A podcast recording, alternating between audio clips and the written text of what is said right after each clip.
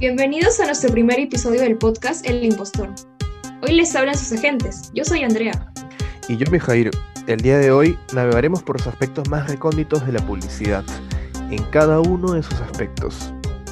Y nuestro tema central para hoy va a ser la publicidad subliminal y su evolución. Y yo soy su agente Antonella. ¿Preparados para expandir sus horizontes? Ok, poniéndonos un poquito en contexto, la publicidad subliminal viene a ser aquella que va desde el inconsciente, aquella que nos obliga a comprar basándose en impulsos que son transmitidos a nuestro cerebro. O sea, un poquito como que nos utilizan o nos engañan. Pues sí, prácticamente somos como ratones de laboratorio para las grandes marcas. Eso es lo que me pasa cuando, cuando veo Friends. No sé si han visto que ellos un montón toman Coca-Cola o simplemente la tienen puesta o bueno, la Coca-Cola sale al episodio. O sea, normalmente yo no tomo gaseosa, pero cada vez que veo Friends como que me provoca y digo, no, voy a tomar porque, no sé, como veo a los personajes hacerlo, yo también quiero. Mm, me ha pasado algo similar en el cine, porque a veces en las películas ponen productos en toda la pantalla y te preguntas, bueno, ¿y ahí esto qué tiene que ver, no? A veces tiene contexto, a veces no, pero cuando te pones a analizar si es que han aumentado las ventas del producto en el mercado o lo ves de moda después de la película, dices, wow, qué extraño, ¿no? O sea, eh, a la gente le despierta una cierta tendencia a tener estas cosas, ¿no? Cuando se las ponen en pantalla. Sí, es verdad, te pues. llama mucho la atención.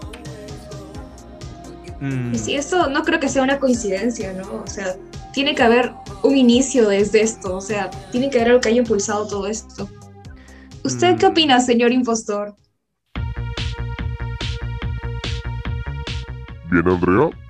Este caso de publicidad subliminal surgió en el año 57. Y adivina de la mano de quién? De la empresa Coca-Cola. A Coca-Cola se le ocurrió la magnífica idea de incluir fotogramas, específicamente dos fotogramas por segundo que decían come palomitas de maíz y bebe Coca-Cola en una película de cine. Pues según parece, esto aumentó las ventas en un 300% en ambos productos. wow, que la verdad es un aterrador imaginar algo así, chicos. Sí, como si nos estuvieran manipulando. Pues sí, suena un poco turbio, ¿no? O sea, que lo hagan de una manera tan descarada que hasta poner un texto en plena película. No creo que eso sea actualmente, ¿no? ¿Ustedes qué opinan?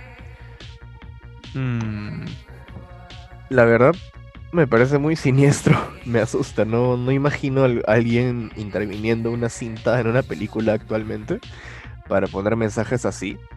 Eh, ya habíamos comentado que lo hacen. Bueno, también lo hacen descaradamente mostrándonos los productos en escena, pero no a ese, no a ese rango, ¿no?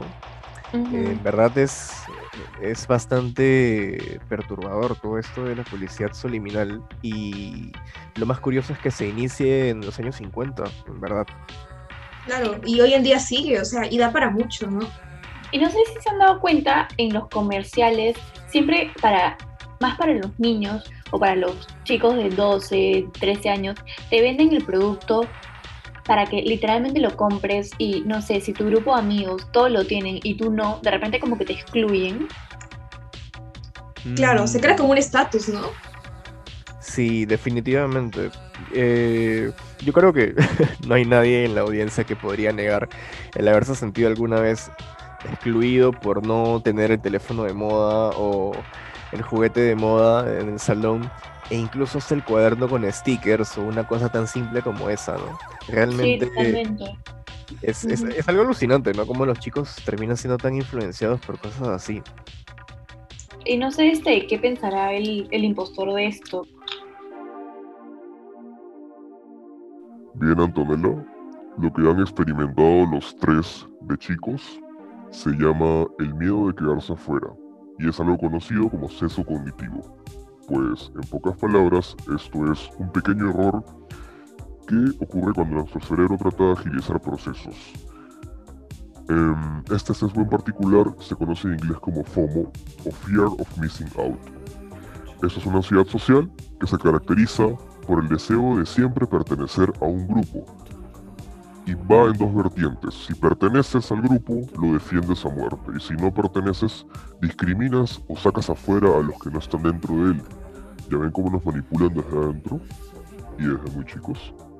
Pues sí, o sea, oyendo esto, bueno, tiene mucho sentido, ¿no?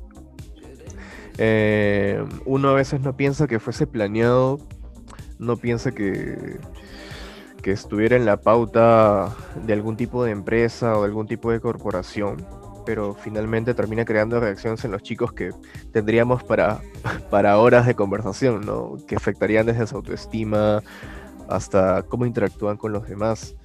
Pero al final el propósito es pues concretar las ventas y finalmente son los chicos los que terminan defendiendo la marca, ¿no? Y definiendo cuál es el significado de esta, ¿no?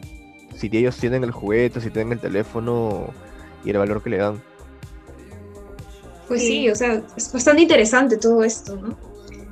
En verdad, chicos, todo esto que hemos hablado hoy día ha sido bastante interesante para nuestro primer podcast. Y bueno, para ir cerrando, eh, espero que los que estén escuchando lo compartan con sus amigos en sus redes sociales y nos sigan en el próximo podcast. Sigan pendientes de los próximos capítulos para seguir conociendo juntos el lado oscuro de la publicidad. Y no se olviden de compartir el blog con sus compañeros. Hasta la próxima.